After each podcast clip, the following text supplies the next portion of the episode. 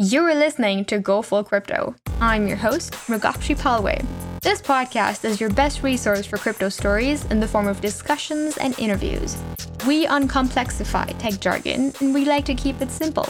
My co host, Keegan Francis, and I, we're here to empower you with the knowledge you need to confidently navigate your way into the world of crypto. Join us as we embark on the journey of driving the adoption of cryptocurrency. Join us in Going Full Crypto. The thoughts and opinions expressed by Keegan Francis, Mrugakshi Palway, and the guests interviewed on the Go Full Crypto podcast are solely their own. At no point in time should the topics of discussion be construed or taken as investment advice. Keegan Francis, Mrugakshi Palway, and their guests on this podcast will not be held accountable for any losses. The content discussed on the Go Full Crypto podcast are intended to be for informational purposes only. All right, welcome to part two of this episode with Billy Garrison. Uh, just a little backstory on Billy. You will hear in the previous episode with Billy, which was just two episodes ago, or one episode ago, where we talked about Bitcoin, how Billy came across it, um, the process of mining, as well as how um, radical ideas were discussed about Bitcoin being the one world currency. I guess it wouldn't be so radical once it actually happens. Um, but to get a really nice briefer on um, Bitcoin mining as well as how Bitcoin is impacting the economy as well as government printing money. So inflation is impacting the economy. Listen to part one of this episode. In this particular part of the episode, we are going to talk about the Lightning Network. Now, the first instance of the Lightning Network on our podcast was mentioned when we um, had um, Michael Peterson talk about Bitcoin Beach. And we didn't dive too much deeper into what the Lightning Network was. Mike mentioned it in passing. And this made this be your episode to learn fully about the Lightning Network, as also because Billy is an expert at uh, the Lightning Network. He has contributed to the community and he just he knows it like the back of his hand. So we are going to uh, do a deep dive into the Lightning Network. So Billy, you uh, when was it that you started the Bitcoin Halifax meetup group in in Halifax? Um, that would have been probably about a year ago, give or take. Yeah. Probably around this time last year. Okay. Um, maybe a bit earlier. October-ish, November-ish, maybe. I don't know. Yeah, it's hard to remember that long ago. So much has happened since Yeah. then. Uh, but yeah, no, around a year ago. This yeah. is true. I, I just remember that on the, the times that we came to the Bitcoin meetup, we always talked about the Bitcoin Lightning Network as well. And the first instance, actually, I remember of you presenting on the Lightning Network was at this um, small networking session, meetup of sorts. Um, and you had this amazing description of how a Lightning Network um, transaction would look like between four people. And that kind of made me curious. When did you first come across the Bitcoin Lightning Network uh, for you to have such in depth knowledge of it? Um, so that would have been back in early 2018. Um, I I've kind of always liked being like on the cutting edge of things, and I was. This was kind of shortly after I came out of like the cryptocurrency altcoin phase and um, was focusing on Bitcoin only. You know, at the time, Bitcoin kind of felt like it was slow moving and, and old, um, even though it's like in the grand scheme of things, it's pretty pretty fresh still. Um, but with regards to Bitcoin, you know, Lightning Network was like super, super um, new, and um, it really like it was kind of extremely different from what we're used to seeing with Bitcoin. Um, a lot of the arguments against Bitcoin come down to like the transaction speed or like the number of transactions that you can do, how much the fees were costing at the time, and uh, with Lightning Network, it's you know it kind of solves all of those problems. It's nearly free to use. Uh, transactions are almost instant. Um, it's a pr- fairly private way of sending transactions, um, and and it's almost limitless in the sense that you're not bounded by how many transactions you can fit in a block or anything like that, um, because it all happens off of the blockchain. You know, it's uh, yeah. So Would it be Uh, truly decentralized though? Because I remember in our previous conversation, and we talked about what some properties that are essential to cryptocurrency would need to be. And one of them was decentralization, one of them was censorship resistance. So, with the Lightning Network, if it's off chain, what are your thoughts on that? So it's uh, it's still decentralized in the sense that like it's off chain, but it's still like peer to peer. There's no you know no bank or government that we're trusting in the middle. There are other Lightning Network nodes that sometimes your payments have to get routed through, um, but it's still all trustless or trust minimized. Um, you're not relying on a you know central point of failure. Um, yeah, so it's it's um there you could say it's more centralized than like regular uh, layer 1 of Bitcoin. Um but overall it's still like quite decentralized. Uh if, you know, you the centralizing parties can't censor your tra- transactions, they can't take your funds or anything like that. All they can really do is inconvenience you for the most part um, because of the way that the Lightning protocol is set up. Right. Okay. So let's get really uh, into what the Lightning Network is. Um, let's go layer by layer. So, layer one is the Bitcoin network. And this network is formed by all of the people, all the miners essentially around the world who are running the Bitcoin code base, the Bitcoin blockchain. And the Lightning Network is a layer two protocol. So, how do you usually explain to people what that means? Um, so it, it's basically you're not taking part directly in the, that layer one of the Bitcoin blockchain, but you're using that layer as almost like an anchor for your second layer. Um, so essentially, you know, it's it's still tied in to it, but it's it's kind of its own. It is its own separate network, but each entity on that network still has a tie to the the first one. Um, and so I guess that's where kind of layering comes from. It's it's like with the internet where like you've got kind of your your data transport layer, and then you've got like your application layer that's built on top of that, and then you might have like a separate layer built on top of that. Um, so yeah, it's, it's just that it's it's totally separate network, but because it has that anchor to the the, the main Bitcoin network, um, we kind of think of it as as layering because it's built on top of the uh, the Bitcoin network. And then there are some applications that are built on top of the Lightning network as well, including like sub networks on top of that, which I guess you would call like a layer three application. Right. Um, Okay, so then there's Lightning Network nodes, but is all of the Lightning Network still one network, or are there pockets of networks that are formed between people? Yeah, so this is one of the really cool things about the the Lightning network. Um, with the Bitcoin network, every node on the network, basically every Bitcoin user and miner and everyone, they all have to follow the same exact rules. Um, you know, stay in consensus with each other, so we all agree on the state of of the the ledger. Um, with Lightning Network, because you know it's not an accounting system like Bitcoin is, it's a just strictly like a payment system. So yeah, you you do end up with these like sub networks um, where like technically the three of us could make our own little Lightning network on top of Bitcoin. You know, we could be using the same code as regular people using Lightning, but if we only connect with each other, then our payments would only go through each other. Um, and in general, you do have kind of one single Lightning network on top of Bitcoin, um, but there are kind of like segments of the network. So even though technically you can basically route a payment to any one of these segments, um, if you are like, for example, we live in Canada. If we're using Lightning, we might be paying Canadian businesses with it um, or receiving money from our Canadian friends. So like especially as this develops out, you'd probably see like a segment, like a Canadian segment, where if you're using the Lightning Network, it's probably going to be interacting with other Canadians or other people who are not necessarily in the same geography as you, but in like the same community network as you. Um, and and there, I'm sure there are other like mini Lightning networks built on top of Bitcoin that are totally separated, so that you couldn't actually um, connect to that network as well. So uh, another cool thing about that is because we don't need to have that consensus. Um, say, say here in Halifax, we wanted to make our own Lightning network with slightly different rules. Uh, than like the main Bitcoin Lightning Network. You know, we could do that. We could take the the Lightning software and make little changes to it.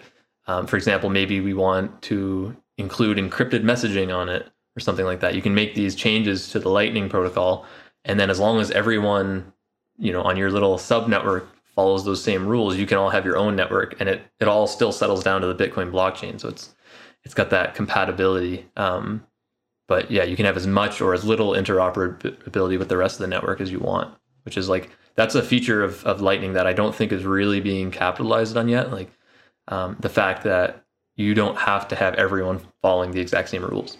And like a good kind of example of this is that with Bitcoin, um, I think 98% or something like that of Bitcoin nodes are running the Bitcoin core software, with like the remaining being just a few of the other implementations. With Lightning, you've got um, there's LND, there's C Lightning, and there's um, oh, forgetting the name of the other one. Something else. There So while it's Eclair. I think it might be like that might be the company's name, Yeah. not the product name. But anyway, so there's this th- th- three major companies who are doing the development on uh, on Lightning Network, and they each have their own implementations of Lightning, and they they follow like the same core protocol rules, but they also have their own differences for how they handle things. So if you're running a C Lightning node um, and you're trying to connect with someone with an LND node, even though they're compatible with the Lightning Network protocol, um, you can come into some issues because they're built differently. Mm. Um, whereas like everyone using the same software has much better compatibility. But anyway, uh, it is great that you can have those totally different software uh, implementations that like just follow the same core rules and they can handle the details however they want which could like it basically makes lightning super extendable in a way that uh, bitcoin just isn't and can't be Cool. I really like how technical we got in that last answer. Um, or just for the sake of our listeners who aren't that familiar with terms like the Lightning Protocol or consensus mechanisms and, and things like that, let's really get the fundamentals as um, as simple as we can to get through to our audience. So, the Lightning Network, we've said that it's a layer two protocol. But if we were to explain this to someone who doesn't understand layers, um, how Or would protocols. you, or protocols, how would you define Lightning Network without using those terms? Okay so um, bitcoin is this kind of this money system um, that everyone you know they use their own computers to follow the bitcoin rules to interact with each other and be part of that the network that kind of like helps that, that system work. Um, lightning network is um, it's basically a separate network of computers that um, on top of running bitcoin they're also running this lightning software that follows a different set of rules specifically for doing these fast payments um, fast cheap payments um, So, if we were to think of an analogy, and tell me if this is accurate, tell me what part of this is inaccurate, and like really add to it as much as um, you you can or if you want. But let's say that our phone, our phones are connected, say via um, a network, like say the Bell network or Koodo or whatever. And we, when we send text messages, we send text messages as part of that network that we have our SIM card from. And if that was sort of the Bitcoin network, then having this other application like Facebook Messenger or WhatsApp, for example, if we had that as an app on our phone, then using that from our phone would be a layer two sort of protocol because messages are faster. You also get a variety of things you can send um, for cheaper using the internet, um, and then you can also you know send it on data. So you're still on the the your Rogers network. This is the third thing that I've third network that I've chosen. So I'm gonna stick to Rogers. So if you're on the Rogers network, when you send your text message, that's like your Bitcoin um, transaction. But if you have WhatsApp on your phone and then you choose to use WhatsApp, then you you you know whatever message gets there faster. You get more information from the message, and it's is it is it like the layer two protocol? So would WhatsApp be um, similar to the Lightning network?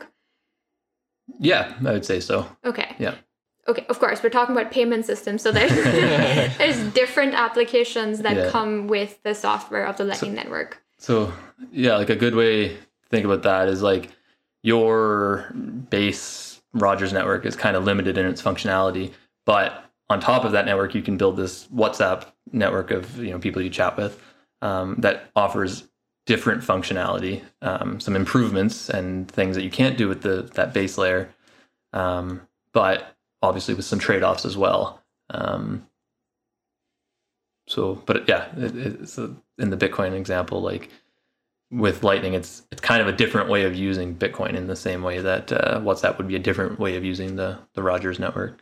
Cool, cool, cool. So that's awesome. So we've, um, I think that that's simple enough for a lot of our audience who um, uses WhatsApp or Messenger or whatever on their phone. So now let's really dive deeper into why the Lightning Network was invented in the first place. How has it made the Bitcoin network um, more flexible to use? Um, so the the problem that Lightning Network was built to solve is the um, the fact that like with Bitcoin on that layer one, you you're limited to how many transactions you can that can take place on the network over any period of time. Um, and the reason for that limitation is that like all of those transactions, because that's the the accounting system or the ledger, all those transactions go out to every computer in the world that's running Bitcoin, and everyone has to kind of reconcile the numbers and you know make sure that we're all following by the same rules, right? That's a lot of work for every little bit of data that goes through the network. So you really kind of have to limit what amount of data you let go through Bitcoin. Um, if you think about the extreme where we have unlimited transactions allowed on Bitcoin, then you're going to have like terabytes of data every every block, every 10 minutes, trying to go through the network. And um, like if you think about people in in parts of the world who have like bad internet connections, for example, and actually most people in that case would never be able to actually run Bitcoin to validate all those transactions. It's just you would need a, a million dollar computer kind of thing. Um, so it, in that sense, like we kind of have to keep that block size small, or like the number of transactions we can do with Bitcoin small, so that everyone can use Bitcoin in a way that you don't need to trust someone else to do it for you. Um, so we needed to come up with a way that you can still do a lot of payments, uh, payments based in Bitcoin, without them having to go onto that blockchain every time, right? Like if we're going down to buy a cup of coffee, we don't necessarily need that to get processed by everyone in the world, right? And you don't need to pay like a five dollar fee for that. Exactly. Yeah. So, and you also don't want to stand there in line waiting for ten minutes while you know your transaction gets confirmed on the Bitcoin network. So, I, I just want to like insert a quick analogy here as well. Like when you make a credit card payment, uh, that credit card payment is not actually settled at the time that you swipe the card. For the business that is receiving that payment, sometimes it takes weeks, and in some cases, it can take months in places where the the financial infrastructure is not built up to to a highly efficient degree. And and so Bitcoin is is the settlement layer, right? It's Right. that one that takes a lot, lot longer. Uh, it still takes ten minutes or less, which beats the hell out of any uh, On average. Uh, yeah, yeah, thank you. Ten minutes on average. It, it beats uh, most like uh, traditional institution banking uh, systems, but uh, the Lightning Network is that instantaneous form of it. Um, and then we've got cash, and cash is obviously instantaneous, right? Cash is always settled on the spot because of its peer to peer nature, and that that analogy kind of works. Like cash is kind of like um, the, the instantaneous peer to peer version of, of Bitcoin, whereas uh, Bitcoin is the Digital. higher latency, on average ten minute peer to peer version. Or we can also think of Bitcoin as being the peer to peer electronic cash system. yeah, it, it definitely kind of serves like you know a few different purposes because it is that settlement layer in that sense, but also it is peer to peer electronic cash system. So, um, and like today, you know, if we wanted to, we could go buy a cup of coffee with with Bitcoin, and you're using it as cash in the sense that when I'm holding the Bitcoin, digitally speaking, it's mine, right? It's not an IOU, it's not a voucher. Like it's actually you hold the the bearer asset.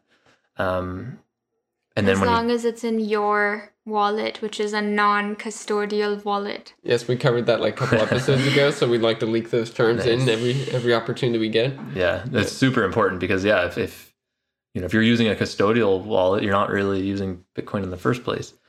Um, so so yeah, like if kind of the whole point of cash is that you can transfer it directly from one person to another, right? And whoever holds the cash has the value and the money. Um, so in that sense, like it is the electronic cash, uh, but it does act as that settlement layer, especially like when we're talking about layer two protocols and, and layer three. Like nothing is really final until it settles down into that Bitcoin layer. Um, yeah. Wagon. Yeah, fan- Fantastic. All right, so Bitcoin is a settlement layer, and light the Lightning Network is more so um, kind of like the application on top of the settlement layer. And now, really, let's get into the analogy of the bar tab. I've, I've seen you talk about this before. i like, I wanna, I want you to explore that topic. And another question while you're answering that is also, well, do you see Bitcoin as being used as an everyday currency? Because if it's so volatile, then what is the use of using it as everyday currency? Okay, so uh, the the bar tab analogy. Um, let's see here. So, assuming kind of everyone knows how Bitcoin functions on like a basic level, um, the uh, Lightning Network is it's a set of connected payment channels. Um, what a payment channel is is you take a single Bitcoin transaction and you kind of lock it between two people and then um, we can keep transacting back and forth with each other through that payment channel um, as many times as we want for as little or as much value as we want and that's an instantaneous settlement we're basically altering that bitcoin transaction every time we want to make a payment through that payment channel Basically updating who who owes who what. yeah Right. So if I initially owe you one Bitcoin, then later on you can owe me back 0.5. And if we close that channel, then I end with 0.5 and you end with 0.5. And that one Bitcoin payment channel is considered closed at that point, and and that's it. So it's still not an IOU in any way. it's yeah it's kind of what so what what like on a technical level what it is you take a bitcoin transaction and you keep changing who owns how much percentage of, of that transaction's value and you but each time you change it you're not uh, you're not sending it out to the bitcoin network right? Right. you're just keeping it amongst yourselves but you're both signing the transaction so at any point you could like one of you could uh, send it out when you want to close the transaction um, so it's almost an iou in the sense that um, it's kind of like an IOU from both of us to both of us. But the good thing is using the cryptography and the digital signatures, either one of us can cash it in at any time. So it's it's not like we're actually relying on each other. To That do sounds the like an thing. amazing type of IOU. Yeah, but it's also with money that you do have. It's kind of like debit transactions. Uh, it's not credit in a sense where you are sending a Bitcoin to Billy that you don't have, Keegan. Right. um, or you're not transacting with Right. um, like a, a digit that you have come programmed into this network. It's still money that you have, and it's essentially like debit transactions the way that I see it. yeah, yeah, and yeah, you're you're basically taking a Bitcoin from the Bitcoin network and locking it into the Lightning network. But then it's that real Bitcoin that you're transacting with on the on the Lightning network. Right. Um, it's just slightly different types of of payments. Um, and yeah, back to the bar tab. um, so if you, because this is kind of the best way to I think to visualize a payment channel is if you go to a bar and you give them your credit card, you open up a tab. Um, that's kind of like opening a, a one direction payment channel. Um, you know, you can just keep saying, "I want another beer. I want another beer," and then as you do that, they just keep adding five dollars onto your tab. So it's basically um, shifting five dollars from your side of the channel to their side each time you get a drink and then you know you're not actually paying them five dollars every time you're just kind of that's like an off-chain way of adjusting the, the balance or like a layer two way of adjusting the balance and then when you go to leave for the night that's when you close out your tab and they actually charge your credit card and that's what happens with bitcoin uh, payment channels right it's you when you're done you close it and it's just that final balance that gets charged Right. Um, so you, you you go to the bar, you open up the tab, you buy four beers over the course of two hours. Let's say every half hour, every half hour that's five bucks, five bucks, five, and eventually four beers later, you leave, and that's twenty bucks gets charged to your to the bartender. Exactly. Yeah. And the cool thing about payment channels in Bitcoin is that it works both ways. So like at the bar, I'm only able to pay in one direction. But the payment channel, it's like I can pay you five bucks, five bucks, five bucks, And then if for some reason you now owe me five bucks, you can pay me back through the pay, the channel, and it just subtracts off that final balance until we settle it out. Um, and what makes so that's that's a, a like a bi-directional payment channel in Bitcoin. Um, and like that right there is pretty cool to be able to between two people have unlimited transactions um, essentially for free. It's just us updating this transaction. Um, there's very little security risks involved with it, so like it's uh, it's a huge win in terms of like scaling it up to being able to use Bitcoin for more payments. But what the Lightning Network does is it takes all kinds of these separate payment channels and it connects them to each other, and then you can route payments throughout that connected network of payment channels. So if you and I, and Keegan and I have a payment channel, and Keegan and Maruga have a payment channel, then I can actually pay Maruga through Keegan, right? It sends it from my end of my payment channel to Keegan, and then Keegan sends it from his end of his channel with Maruga to her end. It's uh, harder to to describe with a, like a visual, but you know you can kind of picture it as like some people like to describe it as like water going through a pipe. Like you know, there's X amount of of water in the pipe, which represents your Bitcoin, and like at the start it might all be on my end of the payment channel, but then as I push some of that value through to Keegan, it can go to him, and then I can also route it through the pipe to Muruga. So. For faster payment, right? Because Yeah. you and I can also have a channel, but if it's already established between you and Keegan and Keegan and I, then it's just faster to send it to me. And the way that it works is essentially, let's say that uh, you have ten dollars, Keegan has ten dollars, and I have ten dollars, and you have to send to me five dollars. Then you're essentially sending five dollars to Keegan. Then Keegan has fifteen dollars, and then Keegan is sending five dollars to me. And I also don't have to do anything. Yeah. Like uh, I, nothing. There, I require no action. I, I don't have to hit any buttons, and the payment automatically goes through my channel to you. Yeah, and well, you said one thing i- is that essentially no cost. So, what keeps the network alive? So, like as long as so it's beneficial, mutually beneficial for me and Keegan to have a payment channel with each other. Um, it's also beneficial for you two to have it, right? So that's just each person's just acting in their own interest, right? I want to be able to make cheaper payments, so I'm going to keep my node online with my payment channels open. And there's you know hundreds or thousands of people right now, and presumably there will be many more in the future who all are doing the same thing, acting in their own interests to to facilitate these cheaper payments for themselves. And the way that the Lightning software is set up is that it it benefits you so that you can make these cheap payments, but it also benefits other people uh, in the fact that they can route a payment through your node as well.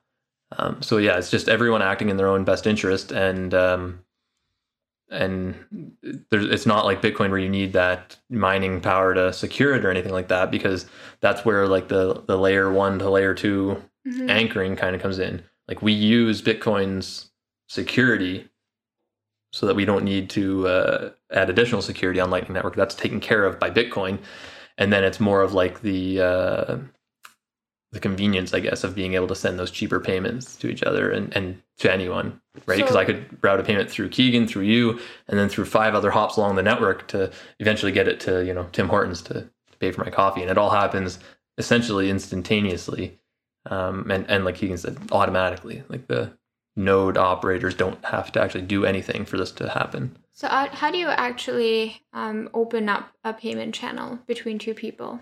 So, like I said, payment channels are just a Bitcoin transaction that's shared between two people.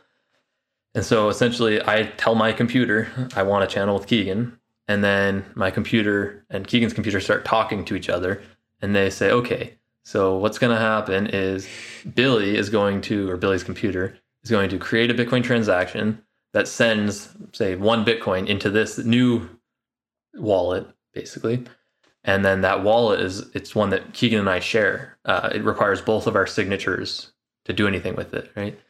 So it's this shared transaction or a shared wallet uh, between the two people in the channel, and then so so sending the the funds to that shared wallet is kind of what opens the channel, and at that point we can do whatever we want with it, you know, updating the the balance on it.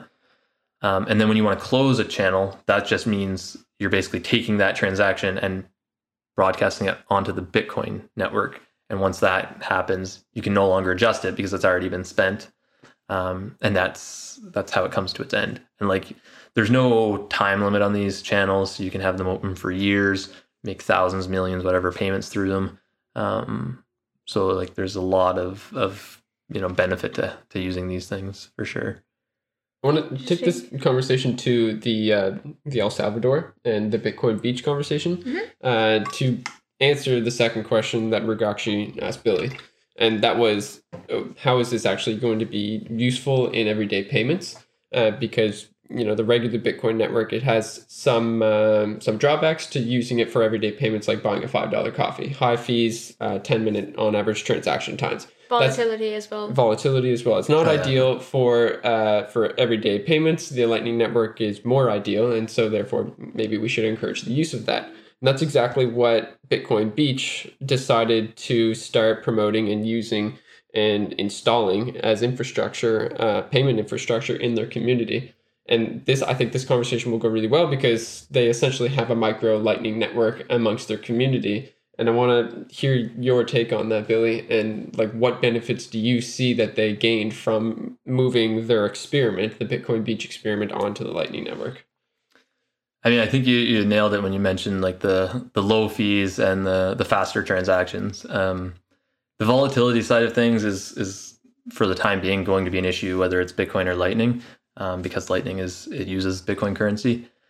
Um, but yeah, it, it to you know to have a little micro economy where you need to wait ten minutes for every transaction, and you need to and you don't know how much you're going to have to pay, whether it's ten cents to make a payment for a coffee or ten dollars um, you know, sometimes the Bitcoin network fees go up and you need to pay more.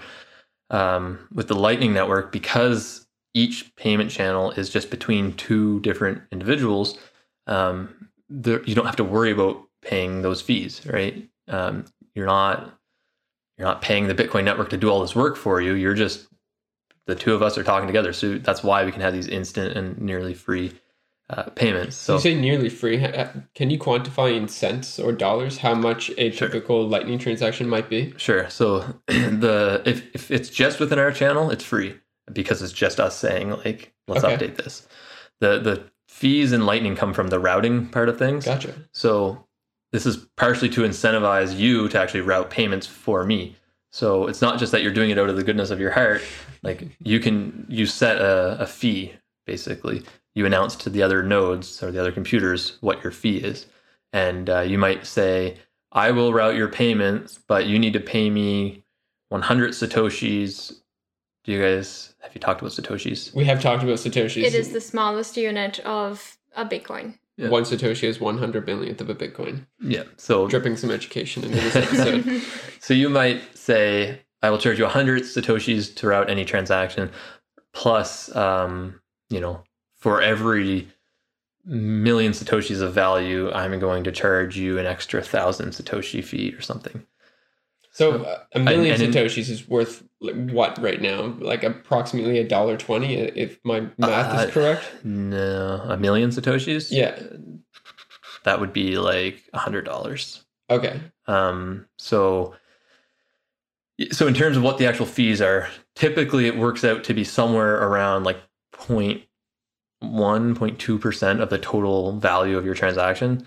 Um, but many times, especially because you're using it for things like coffee, many times you're paying like a cent or tenth of a cent for a transaction. Um, That's really all I wanted wanted you to say. Like, is it a penny? Is it ten cents? Is it fifty cents? Like, those those ten cents, fifty cents are, are much more rare. yeah. Um, there might come a time where because it is a free market, so you know the routing nodes might start charging more fees. Right, they're welcome to set that fee to whatever they want. But for now, it's it's really really cheap, um, and it'll probably stay that way for a long time because it costs essentially nothing to run a routing node, and you know you're if everyone's just running these nodes for relatively cheap, that means you know I'll process a transaction for low cost, but I also get to send transactions for a low cost. So it that kind of benefits everyone to keep that low. Um, but yeah, so like the cool thing is that I've also sent like big payments for no fees, right, or like less than a penny of fees. Um, and you know, I've probably sent like a dollar payment and got charged like fifty cents in fees, and I've also probably spent like a fifty dollar transaction and paid less than a penny in fees. So that's one thing that's kind of a, a user experience drawback or like thing that needs addressed right now is that because the fees are so variable, you kind of do need to pay attention to it every time. But you know, I think wallets are starting to do the whole like, um, here's the best, cheapest route we found for you. Um, Oh, route optimization. yeah, Yeah. And, it, and it says like it's going to cost you ten cents to send this ten dollar transaction. Do you want to continue? Um, That's actually so interesting. Like, on totally nerding out here, but that's a really t- tough computer science problem to, to solve. Is like, what's the cheapest way to get to my destination? and for all the computer science uh, nerd listeners out there, that they'll they'll know that as the traveling salesman problem, perhaps. Yeah. Yeah. yeah um and yeah so uh and then there's other things like um your node kind of your node doesn't know like how reliable other nodes are on the network so there's some work being done to like try to assign metrics to like Mm. how how often does this node like successfully route a payment or how often does it fail things like that how much uptime does this node have Is there consequences if that node fails, like during the routing of a transaction? Um, there is, and I'm most familiar with C Lightning, and the way they handle it is it's only like a, I want to say like a 20 second penalty. So if I try, second penalty. so if I try to route through you, um, it basically, if that doesn't work, it'll say, okay, I'm excluding him from my list, and then it tries a different route. Um, but it all, you know, this is all happening at computer speed, so it's like the whole thing takes like a second. Right. So it kind of puts you on my ban list for whatever short time period. Um, and then once that payment goes through, it basically puts you back, you know, takes you off the ban list. What, Nifty. what kind of wallets support uh, the Lightning Network? So it's still kind of early. Like, I mean, it's quite early. Um, but How old is the Lightning Network? um, it was first kind of like uh, proposed as in the white paper, I think like end of 2015 or like early 2016. Okay. Um, so four to five years uh, for the concept, and then for the actual Lightning Network, um, early 2018 is kind of when it started going live. Um, so two and a half, uh, going on three years now, I guess, since like the network has actually been operating. Um, and it's kind of cool that like the network, it was very experimental at the time. It came online this three years ago, and it's just been live ever since with no downtime and you know no. Uh, yeah, there's been individuals might have some issues with their payments and stuff, but overall, like the network has been live and functioning uh, quite well for the whole time. So. Right. When you said that individuals might have had issues with their payments and stuff, is that something that is reversible? Like, have payments ever gotten lost on the Lightning Network? Um, I, I, I can actually answer that. I know that in the earlier days when they were experimenting with it, like at, at some point in time, there had to be a, a, a- you know a time where they said, okay, let's try this. Let's try this out with real Bitcoin. And uh, like the last time I looked at the metric, it was actually early 2018 when I was looking at this. and They were trying it out with like very very small bitcoins, uh, like one or two or three bitcoin, and some of them are locked in a payment channel, and they can like those are unrecoverable at this point. But uh, as far as I know, like that's not been a huge issue later on. You can Yeah. correct me if I'm wrong there. no, that's right. And the other thing is like, so much of what Bitcoin comes down to is private key management, right? So pay- payments can get locked in a payment channel if you know you mishandle the private keys and say you lose it and then can't sign the transaction. Um, the way it's handled is that uh, when you go to open that channel, we both kind of pre-sign the transaction. That way, if you lose your key, it's already signed, and we can at least get it back out. But um, but yeah, there's especially with new experimental software, there's always that risk of like doing something wrong with the private keys, um, and then getting your your funds locked. It's just like if you have some Bitcoin stored in a, a wallet somewhere and you lose the private key and you can't access your wallet, then you know it's it's in there forever. So it's still a human error Um, that could cause. well, so yeah, there's there's human error, but then there's also like potential computer error in the sense that you know the the humans making the code for Lightning Network because it's still young, Right. there could be error like bugs in there that could cause funds to get lost. Um, the biggest source of funds lost that I know of is um, basically there's a mechanism in Lightning where um, in order to keep both people in the channel honest, if you so like say I have ten dollars you have zero in our channel, um, and then I pay you the ten. Uh, technically, I still have a signed transaction from you that says I own the ten dollars, right? The older state of the channel. So to prevent me from broadcasting that old, you know, balance where I would get to keep the money and make the payment to you, um, there's these things called penalty transactions, and it's essentially a way to stop me from broadcasting old transactions. So if I were to broadcast that transaction, then you can use the penalty transaction and prove that I was publishing an old transaction, and then you would get to take all of the funds from the channel by publishing that penalty transaction. Um, and there has been some fund loss from that by people accidentally publishing old transaction states um, and then you know and it's basically remember it's not you doing the stuff it's your node automatically right, Oh, right. so when it when your computer detects that i published an old state it's going to automatically put that penalty transaction out there and claim all the money so um, if i had some buggy software that accidentally published an old state or if i took my node offline for a week um, or i guess not anyway if i um, like say I made a channel backup, right? I, I want it to be safe, so I backed up the channels and then tried to restore the channel, like the our connection with an old backup accidentally. Um, same thing, yeah. You could penalize me for that, and your node is going to do it automatically, not knowing if I messed up or if I'm trying to steal your money. So yeah, those penalty transactions are, I would say, are the biggest source of funds loss. Um, but it's becoming less and less of an issue. Like it's actually quite rare for that to happen. Um, Is it possible to manipulate that possible error and have people on purpose lose their funds to a malicious user? Um, so there are like quite a few different um, like attack vectors in Lightning that kind of weren't a thing in Bitcoin because like with Bitcoin, you basically have your private key, you keep it secure, don't let anyone else see it, and your funds are basically safe.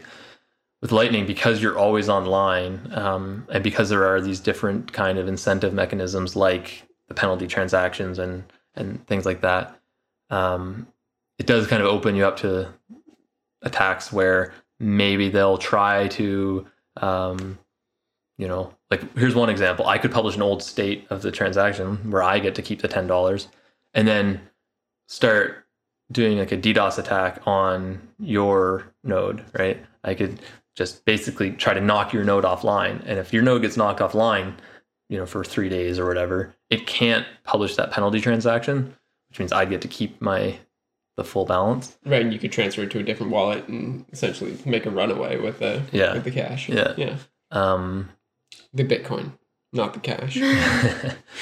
yeah so like there's different attacks like that um so excuse me it's kind of like even more important to you know keep your uh your privacy in check with with lightning because like with bitcoin if if you're not keeping your transactions private like people will know what you're doing but they're still gonna have to come here and you know take your your keys to to get your money or I guess try to get like a virus installed on your computer or whatever.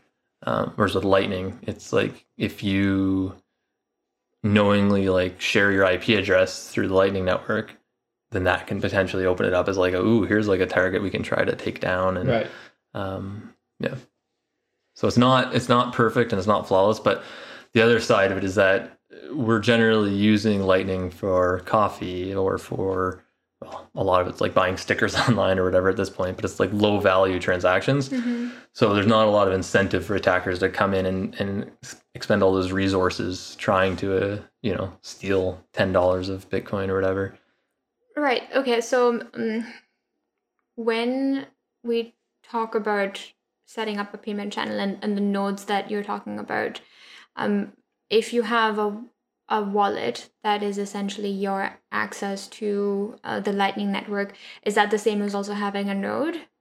So uh, the node would have the wallet. Um, So you're not the node isn't necessarily the the application itself. Uh, it it is. Okay. Yeah. Yeah, the node is, but the wallet isn't. So the uh, a wallet's not necessarily a node, but a node must have a wallet. Yeah. Okay. And I think there's work being done so that like your node can access whatever wallet you tell it to, including like a hardware wallet, Right. which is really good. And that I think you can do that now, but it's just not easy.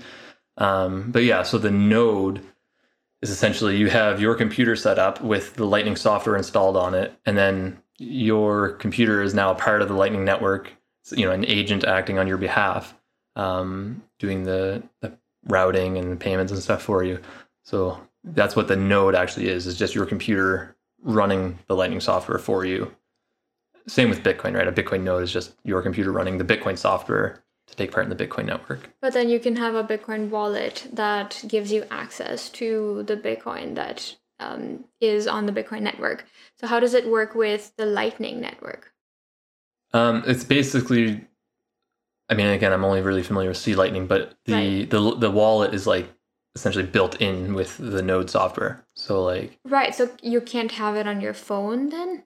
um, well, so so the way it works is because your Node is, you know, uh, making payments on your behalf, and like the way payment routing works is that, um, like technically, if I'm routing through Keegan to you, Keegan pays you first, and then I reimburse Keegan. Um, so like even if he's not actively making payments, he needs to have those private keys available to make these signatures and, and payments. Um, so yeah, it's it's kind of essential that the the node has access to the wallet at all times, Right. which is why they kind of ship it together, I guess. right. So is it really user friendly right now? There are different ways of using Lightning that are um, like you can use some wallets that require you to do everything like manually and get everything set up just right.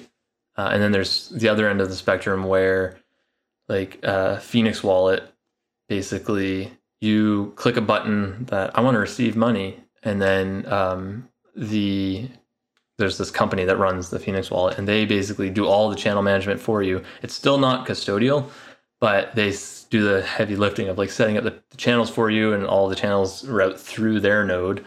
Um, so essentially, they act as like a bridge to the Lightning network for you. But like your funds, your private keys and stuff, they all live on your node. Um, but yeah, that wallet is like super user friendly, super easy to use. It's almost the same experience as using just a regular Bitcoin wallet. It's like I want to send money, I want to receive money, um, and it just it's almost like magic. Like everything just happens behind the scenes because of the way it was designed. Right? It, it's you're definitely having some some trade offs because um, you know the, the the company node that it all goes through, they know all of your transaction history because everything's going through them. Um, so there's privacy trade offs. Um, they could probably like they couldn't steal your funds, but they could probably lock them up for a period of time, just make them inaccessible to you for I don't know two weeks or something like that. So there's trade offs there, but it does make for like a really good user experience from the payment side of things. Um, yeah, so like that wallet, you know, sure, there's probably still work that needs to be done, but it's like I would say that's ready for like regular people to start using um, in the same way that like a simple Bitcoin wallet could be ready for regular people to use nowadays. Right. Okay. Well, I know that you're really passionate about educating people on Bitcoin and also the Lightning Network. You went to the MIT Bitcoin conference earlier this year as well. What would be a message that you would give to no coiners? or what was the second term you guys? Pre-coiners. Can you define that really quick for our audience? Sure. So uh, a no coiner is kind of like someone who doesn't own any Bitcoin and doesn't really is, is kind of actively against it, like is, is explicitly does not own any Bitcoin, whereas a pre-coiner is someone who kind of just isn't there yet. You know, they, they might not know about it or they at least haven't gone through the process of buying it yet, but they probably will eventually, either out of necessity or out of interest. So Right. that would be a pre-coiner, yeah. Cool. So, what is your message to pre coiners, no coiners, or part of our audience that identifies with neither one of those two definitions? What is So, your message to My message to them Yeah, about. Lightning? Or? Um, well, it can be about Lightning, but let's just um kind of distill down to the base layer protocol, which is Bitcoin. Like this is a cryptocurrency podcast, and um, the reason why we named it Go Full Crypto is because we uh, had made a decision to um, leave the traditional financial system behind, and we chose the alternative, which works for us. And that doesn't mean that we don't use Canadian dollars anymore. But we have identified that there is a more efficient system, and we're choosing to bring that up to the forefront. Um, and you as well, like I said earlier, you are very passionate about teaching people about Bitcoin. You kept up with what's happening uh, in the Bitcoin world, the Lightning Network world. So, from your experience, and you uh, were introduced to Bitcoin in 2009, 2010, but ended up after various encounters ended up actually um, purchasing some bitcoin in 2017 so what would be your message from your experience to our listeners on um, buying bitcoin? Or just you know on cryptocurrency well i shouldn't say cryptocurrency since we decided that um, big there's bitcoin and then there's cryptocurrency. So what is your message to these people? Buy bitcoin. Um, i mean so one thing that's common in this space is that people kind of like they prematurely get into stuff. Um, they get the fear of missing out and you know just kind of misallocate their money and stuff like that. Um, there's really no hurry. Like Bitcoin's not going anywhere. Like I said earlier, you know, Bitcoin's not in a hurry. Um, it's there. It'll be there when you're ready for it.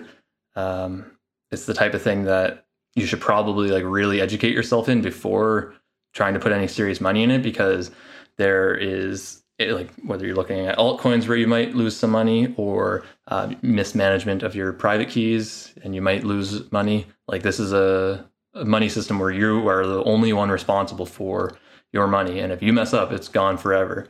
This isn't like the banking system where you can pick up the phone and say, "Help! I lost my money." So you really should educate yourself before putting any significant money in it. Um, and I guess just to remember that it's you know the whole point of Bitcoin is this censorship resistant payment system. Um, it happens to be like potentially a really good place to store value because it doesn't. No one has the ability to like inflate the money supply or anything like that. Um, and when you think about every other asset in the world, like they don't have either of those properties really. Um, so if you think about Bitcoin through that lens of censorship resistance and inflation resistance, um, and, and kind of focus your your approach to Bitcoin like on those two things. Like they're kind of the governing principles in my my mind. Yeah, there's things like fast payments, cheap payments, privacy, all these different things. Um, and this is where a lot of altcoins come in and say we're better than Bitcoin, um, but they really do come at the the cost of trading off the the censorship resistance and the inflation resistance. So um, yeah, I would say like just really keep in mind that those two properties are like a huge part of why Bitcoin is special and why it is um, where its value comes from. And um, you know, yes, it it especially the the inflation resistance like that should help pretty much anyone anywhere. But then when you think about places in the world that aren't so fortunate as us, who like their governments are kind of uh, censoring payments and and you know authoritarian countries where like the money is like very strictly monitored and stuff like Bitcoin is being used today for censorship resistance. So this isn't like a pipe dream. This is what it's actually designed for, and it's actually working that way today. So just keeping those things in mind, um, because it is easy to get caught up in the hype or the there's a lot of noise in the Bitcoin space, but then, on the price as well. And, yeah, that's like, yeah. There's a huge focus on the price. That's what the majority of the news is about. I suppose, yeah. And it's almost the less exciting aspect about it. Yeah, I don't think like we've been talking for hours at this point. I think, and like we haven't, haven't mentioned it really once, so um, there's a reason for that, right? It's the the price is it's distracting. It's noise. Um, it's not really a true measure of like where Bitcoin is at or what uh, what it has to offer. Um, and the other thing is like if you're tying your relationship to Bitcoin to the price, then you your know relationship is going to be quite volatile. Yeah, exactly. and like you know, a lot of people got into Bitcoin in 2017 when it was twenty thousand dollars a coin, and then it dropped down to three thousand dollars a coin. If you really like tie yep. your relationship to Bitcoin to that, you're gonna have a hard time. But if yeah. you kind of ignore the price, like I'm glad that I ignored the price because like my three and a half years in Bitcoin now, it's been like I'm just seeing the gradual improvements in Bitcoin. And it's you know it's been getting better and better and better throughout the years uh, even though the price goes like this. Um, Billy did a up and down uh, thing with his uh, for our listeners with, with, his finger. Yeah, up and down thing. Yeah. So like the price is all over the place, um, and that causes a lot of people stress and and next euphoria when it goes up. But Oh no, stress, stress, is Stress when it goes up, yeah. But yeah, I get really stressed when Bitcoin goes up. I was like, okay, well, you know, how big is the correction that's coming right after that? But yeah, no, it's a again, that's a different conversation. And so one last thing I'll, I'll add that I think is is kind of unintuitive with this stuff is like really go with the like the long time horizon. You know, it's easy to be like, oh yeah, Bitcoin went up twenty percent this month or down fifty percent this week or whatever.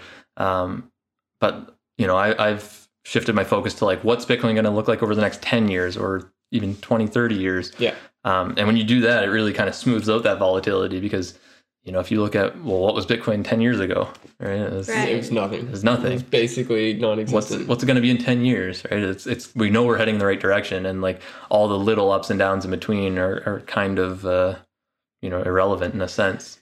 Um, unless you choose to like make them relevant by focusing on that price and the short term prospects. yeah, one of the common sentiments I hear from people is, "Oh, I, I missed it. I missed the boat." And it's like, mm, I don't know about that. Like, Bitcoin's ten years old. You probably didn't miss the boat on that. The internet's thirty years old. The mainstream internet, that is. You probably didn't even miss the boat on that. In the grand scheme of things, the internet is a baby and it's new, and you know, Bitcoin's kind of in the birthing canal. If you want to think of it that wow, way. what uh, what a reference. Sorry. yeah. I was just trying to expand the analogy, but Right. Uh, well, you said something there, Billy, that is, uh, I think, a really important lesson to um, just keep in mind in um, in general. You said that you should look at the long term aspect of Bitcoin. Don't look at what it's going to be in the next day or two or how much you're going to gain in terms of price, but think about it 10 years from now. And I, I can imagine how difficult that is for a lot of people these days because we live in a world with instant gratification at our fingertips for most of the things that we do.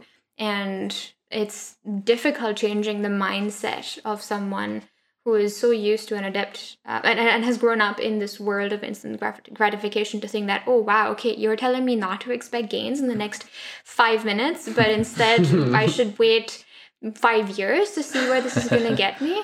That, ah, I don't, I don't know if I can do that. Um, and this is just me thinking out loud about the, the mindsets of some people, um, not all, obviously. And again, I feel like that's a mind shift change. Uh, sorry, shift in mindset. Shift in mindset. Thank you. I was wondering what that meant when I said it. Um, because we're not used to waiting for long term gains. We're used to getting gains quickly. This is true, and maybe Bitcoin can be like a good introduction to people for um, you know going for delayed gratification because I, I agree, um, and I think that's actually one of the big problems with kind of our society today is that instant gratification. I think that messes up a lot of things. um, you know, it's it's look at our food for example, right? It's like you go for that easy thing, and then you look at like chronic obesity and diabetes and heart and you know all these different issues going on uh, in the world um, stemming directly from the the instant gratification of food or um, you know the, there's so many issues around uh, mental health to do with social media and stuff and it's all Right. stemming from this instant gratification um, i think that like and i don't know exactly how to get the everyone to shift their mindset to being longer time you know horizon and uh and more delayed gratification but other than like just practicing it you know just doing it um for example putting your phone down for a day every week just you know doing stuff outside of that instant nature going well going out into nature um can definitely do it uh, gardening is a great example of, of delayed gratification because oh gosh, You- that teaches you patience too. yeah, and oh. you put hours and hours and hours into it like every week, and then nothing, nothing, nothing, and then you mess up and you try again, and it takes a lot of work. But then you all of a sudden you get this beautiful, you know, harvest of vegetables straight out of your own garden, and all of a sudden, five weeks later. yeah, exactly. but uh, I don't know, just practicing things that you know are um, uh, do not give you that instant gratification. Like um, even if starting small, right, it's just a matter of deliberately delaying it. Um, sometimes just doing hard things, like going to the gym is a good example because that's pretty like pretty popular these days. People it's in, I guess. So like that's a good example of it. You know, you Right. you don't want to be at the gym working out, but you know, look gives you big muscles, makes you feel good, so you're gonna keep doing it. And it's like most things in life, the you know, longer within reason, the longer you delay your rewards, the better those rewards will be. So Good things The- take time. yeah, And as we discovered in uh, the one of the episodes that we did interviewing you, Keegan, is you you came for the gains, but you stayed for the philosophy.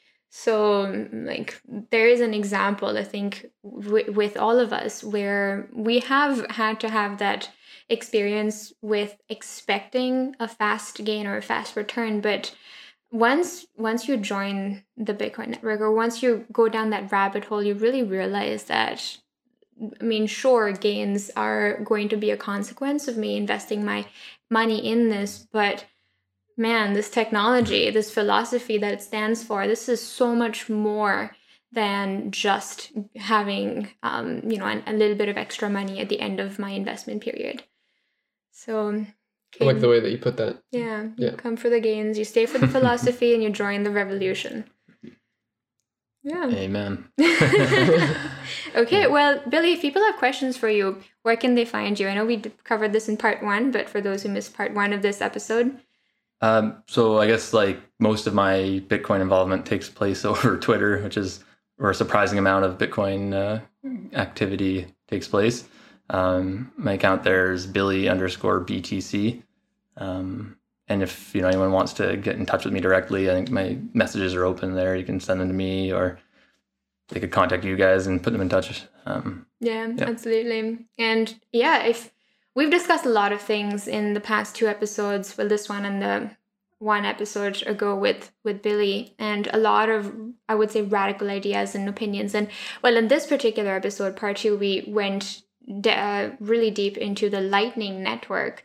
And for those of you who have heard of this for the first time, please don't hesitate to open a dialogue with Billy at Billy underscore BTC on Twitter, or you know, email us and we can put you in touch with them via email because we are here as educators to help you understand the world of Bitcoin.